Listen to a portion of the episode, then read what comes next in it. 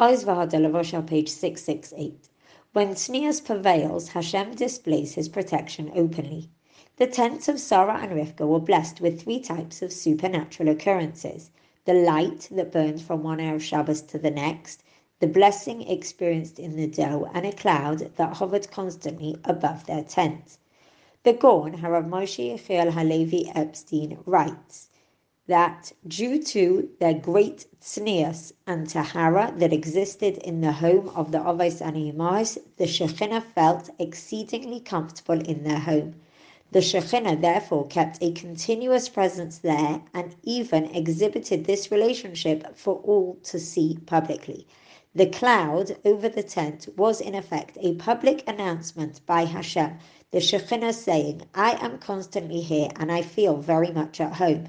This was an enormous kavod, an honor, and a tremendous source of protection given to the Avos and by the Shekhinah. The Anan HaKavod, the cloud of honor born out of the prevailing Tahara and modesty in their home, was the exact opposite of Veshav Me'acharecha. I will withdraw myself from your midst, which is born out from the prevailing arayos and immodesty that sometimes occurs. The latter causes the Shekhinah to maximize discomfort. It therefore disappears from homes where immodesty is rampant and there is an absence of the Shekhinah, which can result in dire consequences, as explained.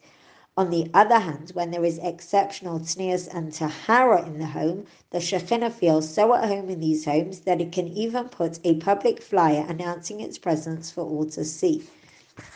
Chazal say, before they committed arayos related sins, Hashem dwelt within every single person's home. And it goes without saying that the ongoing presence of the Shekhinah brings its trail of bountiful benefits and blessings.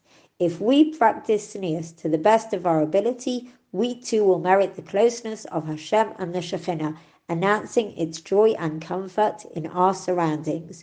Although we are not on the spiritual level of the Imahos to merit a cloud hovering over our homes, Hashem nevertheless has means with which He can pronounce in no uncertain terms that He enjoys being in our home. The Hashgacha Pratis with which He treats those who are particularly beloved to Him will bear ample witness that Hashem is very close at hand and extends a special protection to His dear ones.